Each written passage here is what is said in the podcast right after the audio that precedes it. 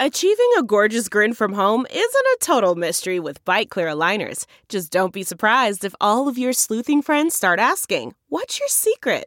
Begin by ordering your at home impression kit today for only $14.95. Byte clear aligners are doctor directed and delivered to your door. Treatment costs thousands less than braces. Plus, they offer flexible financing, accept eligible insurance, and you can pay with your HSA FSA. Get 80% off your impression kit when you use code WONDERY at Byte.com. That's B-Y-T-E dot com. Start your confidence journey today with Byte. Angie's list is now Angie, and we've heard a lot of theories about why. I thought it was an eco move. Fewer words, less paper. No, it was so you could say it faster. No, it's to be more iconic. Must be a tech thing. But those aren't quite right. It's because now you can compare upfront prices, book a service instantly, and even get your project handled from start to finish. Sounds easy. It is, and it makes us so much more than just a list. Get started at Angie.com. That's A N G I, or download the app today. You can run a dedicated box at home, you can run it in the cloud.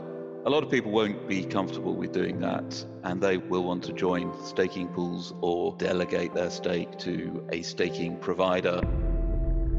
The ETH1 chain with proof of work lives on until we get to phase 1.5 of ETH2, which is where we merge ETH1 and ETH2. That could be 18 months, two years away, so a lot can happen in that time. This episode is brought to you by Crypto.com, Bitstamp, and Nexo.io. Hello, everyone. You're listening to Developer Perspectives, Ethereum 2.0 from Coindesk Podcasts. I'm Christine Kim, a Coindesk research analyst, and in this series, we'll be discussing the hotly anticipated Ethereum 2.0 upgrade. We'll speak with the folks inside the Ethereum developer community and take a look behind the scenes at what comes next. For this episode, we're going to be talking about the validator dynamics of Ethereum 2.0. For today's show, I'm joined by two folks from Ethereum venture capital studio ConsenSys. We have Ben Edgington and Vijay Michalik. Ben is the product owner of Teku, the enterprise grade Ethereum 2.0 client at ConsenSys. Vijay is a strategist for the engineering team behind Teku, formerly called PegaSys, now called ConsenSys Quorum. It's great to have you on the show, Ben and Vijay. Thanks, Christine. Good to be here. Cheers, likewise. On the last episode, we talked about the staking dynamics of Ethereum 2.0. And in this episode, I want to get into the specifics of what actually happens after you stake. So, after you put up your 32 ETH to earn rewards on the network, what do you actually have to do as a validator? Ben, can you give our listeners a brief rundown of the main responsibilities of an Ethereum 2.0 validator? There are indeed responsibilities that come with the stake. You can't just stake and leave it. So you need to run what we call a, a, a client, a validator software. And that comprises a beacon node, which runs the Ethereum 2 beacon chain, and a validator client, which manages your keys and your, and your signing. And you'll also need access to an Ethereum 1 node, which might be remote, it might be Infura, or you might prefer to run that locally. And basically, you just need to keep them up and running. So upgrade when the client is upgraded, make sure that you're uh, wherever you're hosting it, it doesn't fall over. Just keep it running and it will look after itself. So monitor it from time to time. You can sign up to alerting services, which will tell you if uh, your validator isn't doing its job keep it going, and you will earn staking rewards over time. Huh, I didn't know you had to run an Ethereum 1 node on top of the Ethereum 2 software that you had just mentioned. Why is it that you have to run an Ethereum 1 node? Yeah, this is all about onboarding new validators. So when people put a stake into the Ethereum 1 deposit contract, the Ethereum 2 chain needs to be able to see that in order to onboard new validators and uh, it's important to be able to do that for the for the protocol. We want the number of validators to grow, so all the validators check that each uh, other is onboarding new validators correctly. So it's very difficult to exclude new validators. Uh, that's why we need to see the ETH1 node. Mm, gotcha. Vijay, anything to add there on the important attributes of validating on Ethereum 2.0 that you think listeners should know? So I think I think on top of what Ben said, you know, I think there's there's kind of this requirement to set up your infrastructure in a stable and secure way, there are penalties, uh, slashing penalties for for your validator, your validator making invalid attestations, and there are also penalties for going offline. Yeah, I'm glad that you mentioned the penalties because I do want to talk a little bit on this podcast about what you need to do successfully so that you don't get your rewards penalized or slashed. And Ben, you had mentioned, you know, you just got to keep it running. Vijay, in terms of all that software that Ben had been talking about, can you give a overview of what Ethereum 2.0 validator clients will actually be available for users at launch and their main differences? Is there any difference in, you know, is one perhaps more suitable for running on your laptop versus running on a gaming computer versus a different kind of hardware? Yeah, absolutely. So, um, us at the uh, protocol engineering team at ConsenSys, we work alongside the Prysmatic Labs team, uh, Sigma Prime, Status, ChainSafe, and the EF, building the various different clients that are going to run on ETH2. I think you know that there are there are some minor differences at this stage because we're really quite early on in the implementing the ETH2 spec for phase zero. But I think there are some differences in vision. So I think from from status, uh, the Nimbus client is definitely focused on trying to build a client for a, a, low footprint system. So they're building for embedded systems such as mobile devices and potentially IoT in the future. Prysmatic Labs and Sigma Prime have clearly swept up the uh, the kind of enthusiast community, and they've got pretty great um, community activities going on as well. At the ConsenSys Protocol Engineering team, we're trying to lean into our specialization, which is really building the enterprise grade, high security, high stability infrastructure that we know that is going to be required to kind of maintain this uh, community and kind of enable the ecosystem to onboard the volume of ether that's required to launch the Beacon chain. Yeah, speaking of Teku being enterprise grade, I was curious to know the technicalities of how Teku is more geared for enterprises and institutions in a way that other Ethereum 2.0 clients aren't. Uh, ben, could you talk about some of the aspects built into the software that makes it better suited for enterprises, but perhaps less accessible for individual users? In essence, all the clients do the same thing. So I I, w- I wouldn't like to say that the other clients aren't suitable, but I think what it is with Teku is it's the uh, experience and the context. In ConsenSys, we've been supporting Besu uh, in a lot of enterprises. We have that experience. JP Morgan has trusted us with Quorum recently, and um, we know that environment very well. And it's the same people who built our Besu Enterprise ETH1 client who are building Teku. So all of that experience and that insight into institutional, professional, enterprise blockchain use is coming to bear on Teku. So our licensing is, is very liberal. We, we use the Apache 2 license, so it's very easy for enterprise to adopt. Um, we're using Java. There are more Java programmers in the world, certainly in enterprise, than there are in pretty much any other language. So it's, again, a very safe option for uh, enterprise users to adopt. And the team has just experienced that context uh, of deploying into enterprise environments, of the security requirements, of the monitoring, of the uh, dashboard, all the resilience and everything else that comes with running a professional staking operation. We've talked a little bit about the different Ethereum 2.0 software that's available for people to get up and ready to be a validator, I do want to spend a little bit of time touching on the hardware aspect also of this conversation. I know that on Ethereum mining right now, you need to have a dedicated machine that is consuming a lot of electricity. But from your two's understanding of validator, being a validator on Ethereum 2.0, what would you recommend as the hardware to start off with? And is it really something that you could be running in the background of your desktop computer, say? So important to know you've got to be up and running 24 by 7. So you probably don't want to do this on your laptop if you're going to close it overnight or you know take it out and about with you. So you need dedicated infrastructure. And you've got a number of options. One is to do what I'm doing, which is to to run a dedicated box at home and I've got a six core i5, which is using currently on on the Medalla testnet about half of a processor. So you know it, it's very lightweight currently in terms of processor usage. Others are running on Raspberry Pis and so forth. So in its current state, it is not too demanding. You can run it uh, on an AWS instance or other VPS uh, in the cloud. And requirements are well below four gigabytes of, of RAM, so you can use relatively cheap cloud instances uh, to, to run. A lot of people won't be comfortable with doing that uh, themselves, and they will, will want to join staking pools or delegate their stake to a staking provider like Codefi Staking that the ConsenSys is putting together. So, and that's really a third party company which will take care of everything for you. So that's also an option.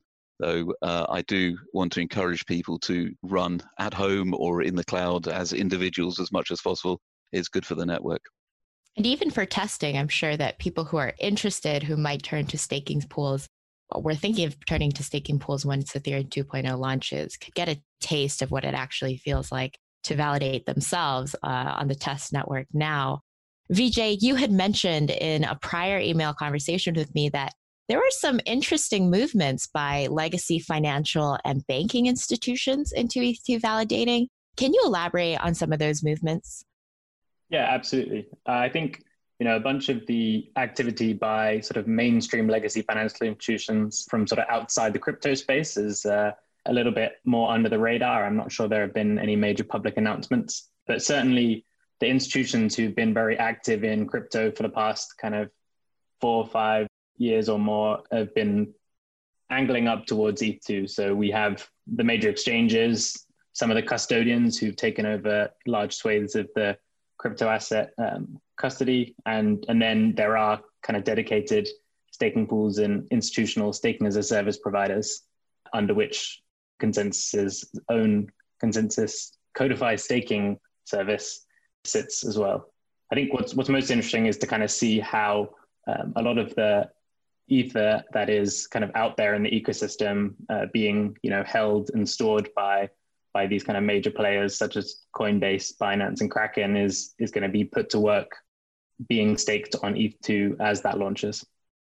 And to that point, one follow up question, Vijay, is custodying the 32 ETH that is required to be an Ethereum 2.0 validator?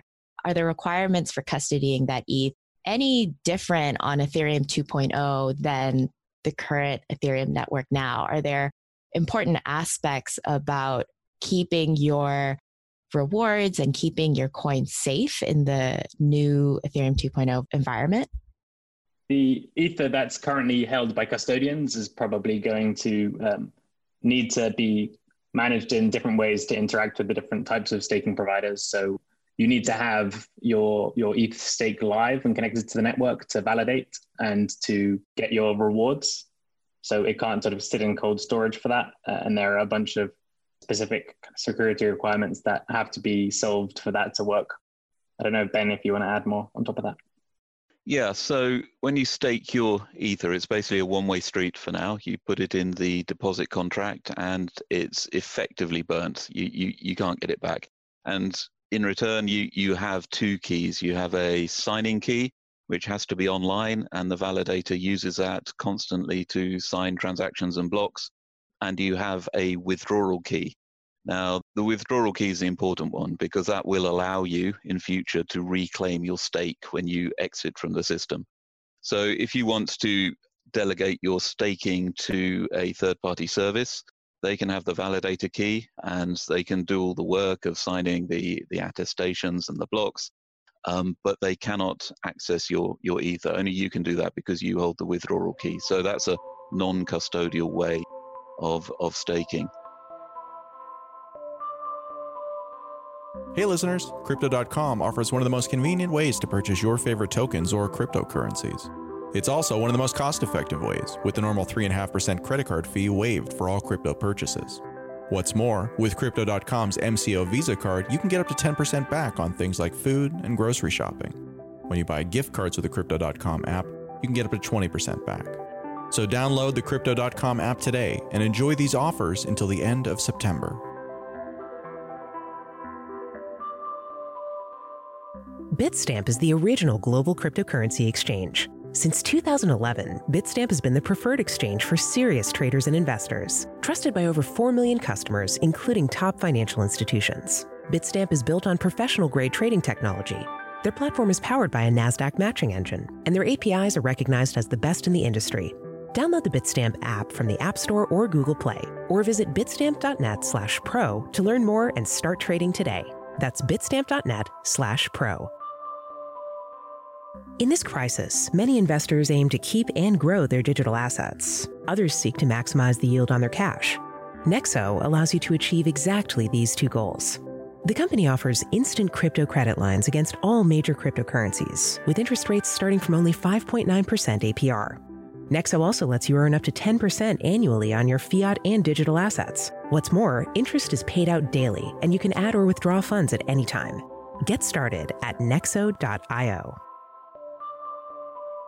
it's not just a new system of block creation and transaction validation, but this new key system and key management, I think, is a whole new area of interest for me, and I'm sure for people who are following up on Ethereum 2.0 development. So, thank you for for explaining a little bit on that.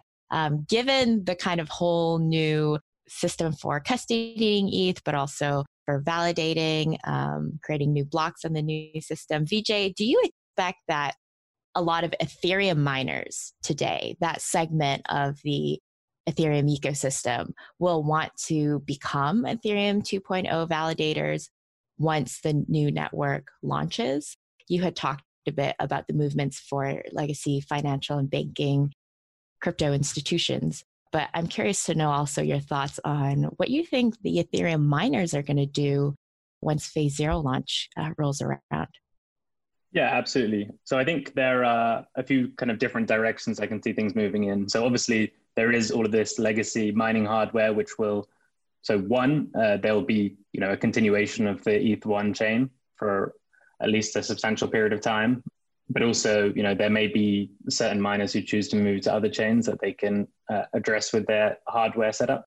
But I certainly think that people who have you know large volumes of ETH will be incentivized to go and stake, whether that be through some of these staking providers and some of the people who are building you know dedicated institutional staking services.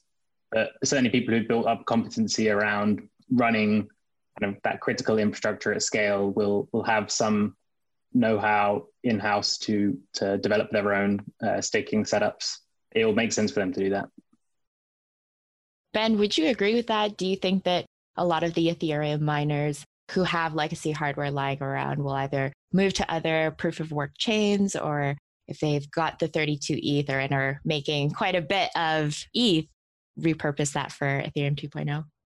Yeah, it's going to be very interesting to see. Um, so the ETH1 chain with proof of work lives on until we get to phase 1.5 of ETH2, which is where we merge ETH1 and ETH2 that could be 18 months, two years away. So a lot can happen in that time. Um, it will be very interesting to, to see how it plays out.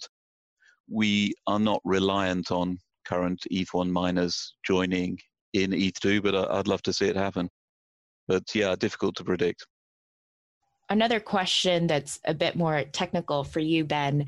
What was the starting number for the minimum pool of validators to actually launch Ethereum 2.0? Do you, can you give us the number of how many validators are required to actually be up and running uh, for us to see Ethereum 2.0 go live?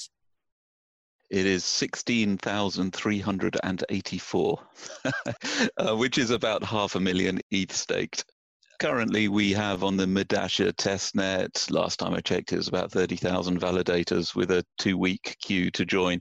Um, that, of course, is using just testnet ether, so it's easy to spin up, you know, a lot of validators. But uh, interest seems very high, and I don't expect we'll have any trouble reaching that number. Hmm. No, no expectations for trouble reaching that number. Vijay, how quickly do you expect that number to start growing in the later phases of development after phase zero? And what do you think are going to be the primary developments on the network that people need to see to actually say, all right, I want to get in on this. I want to start helping the Ethereum 2.0 network grow and, and make that 16,000 number uh, grow bigger? Yeah, absolutely. I think there are a few different milestones that'll probably trigger a bunch more influx into ETH2. Um, so first off, I think this is kind of a, a relatively high bar, it seems, to, to launching ETH2. But I think once the network's been running for a reasonable length of time and people will see that kind of stability and that security maintained, then that's kind of when when a bit more ETH will filter in. But certainly the point at which you can actually withdraw and use that ETH2 staked ETH, um, I think is going to be where where we see the bulk of people joining into the ETH2 network. Gotcha. And is there, I know that we had just mentioned what the target number is for launch, but is there a target beyond that for kind of the status quo of the network? How many validators, developers are expecting to be on the Ethereum 2 network at all times? Ben, could you speak to that? Yeah, there's no hard and fast number, but I think the general sort of finger in the air proportion of ether staked is is around 10% is what we've sort of anticipated and, and would like to see for a for a very strong so you know 10, 10 million ETH or so staked would make everybody very comfortable about the security of the network. I want to talk a little bit about the experience that you guys have been having watching the Medalla test network go live, um, obviously finding some bugs and working out various kinks. Vijay, as you've seen the Medalla network get bigger and start to work through a lot of the, the different technical issues, but also perhaps social dynamics on the network. What is your biggest worry or concern now when it comes to transitioning um, to the Ethereum 2.0 network, transitioning to actually launching this pretty pretty complex piece of software? I think there are a few kind of things to watch out for as we move into the the main uh, Ethereum 2 launch, which is um, one kind of how those kind of larger institutions running larger bulks of validators think about uh, working towards resolving the anti-correlation incentives that are built into the protocol. So there, there are kind of anti-correlation incentives for like numbers of validators going offline, um, which are kind of designed to to kind of limit the the size and scope and sort of increase the resilience of the network. I think it's going to be really interesting to see how the sort of major staking providers and people running large numbers of validators kind of build their infrastructure to be, you know, multi-client, multi-cloud, multi-region uh, in order to compensate for that. Ben, do you have a similar concern to Vijay's, or is yours something different as you've watched the Medalla test network evolve and, and grow? Yeah, I think one of the very interesting lessons from Medalla is around client diversity. So Vijay touched on this, and it's an important takeaway. So we had some trouble about three weeks ago because one of the clients, a leading client on the network that had 80% of the the validators had had an issue and, and, and went down, effectively became unavailable and it had a big impact on the network. Now, the network carried on with 20% of the validators participating, but it was heavily degraded and clients began to struggle. And we, we recovered that. But it's hard if one client has uh, a huge proportion of the network. It's much healthier if there are, say, four clients each with less than 30% of the network. Then, if one client has an issue, the rest will carry on and, won't, and will barely even notice. So, I'd like to see a move away from dominance of, of one client o- over the others. Um, and that would be uh, very good. You know, we'd like to do our bit by installing a lot of Teku in the in the institutional staking market, and we, are not expecting to get a huge amount of traction in the sort of individual staker market, though I'd love to see it. But that can redress the balance uh, somewhat. Mm-hmm. What is the percentage of uh, validators on Medalla running the Teku client right now?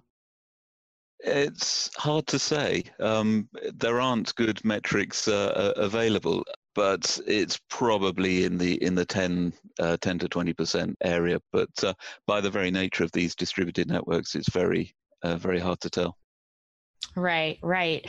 Vijay, to that point, I'm curious to know you've been uh, working very heavily and uh, I'm sure on the Teku client, but are there any other tools that you've noticed that will help either users who want to become validators on the Ethereum 2.0 network or people who are just curious to be able to track the activity that's going on the Ethereum 2.0 network better.